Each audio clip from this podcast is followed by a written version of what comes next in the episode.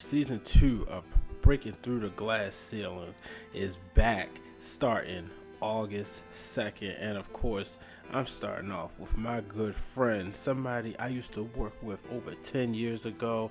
He has now moved into a different career, and that is the one and only Kenny Barrett. I want not necessarily always just the average successful person, but I also want the average person because I feel like everybody has a story to tell.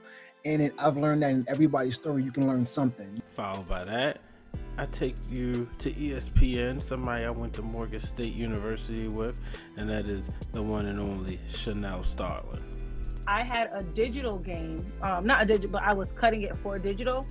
So it's not the highlight that's going to air on TV, but it's going to be the, you know, clips that air on the app sticking with ESPN, somebody that I was in the grind with, somebody that we work together closely, and that is my good friend from USA Today, Quincy Young.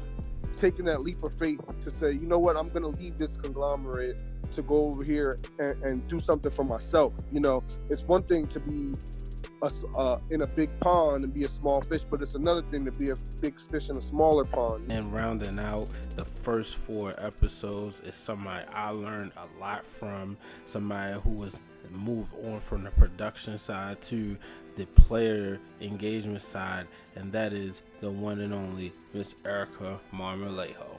Being a former athlete, um, I know what it's like firsthand to want some balance in your life, but also to have, you know, a lot of outside distractions that could potentially uh, cause, you know, cause distractions while you're playing. So, ladies and gentlemen, as promised, season two will be just as fun as season one. You'll get to learn so much more from my good friends and also expect a few surprise episodes as I like to continue to talk about the things that's going on just like I did at halftime at 2020 with some good friends. So not only will I be telling the breakthrough stories but I also be inserting my opinion on some of the trending topics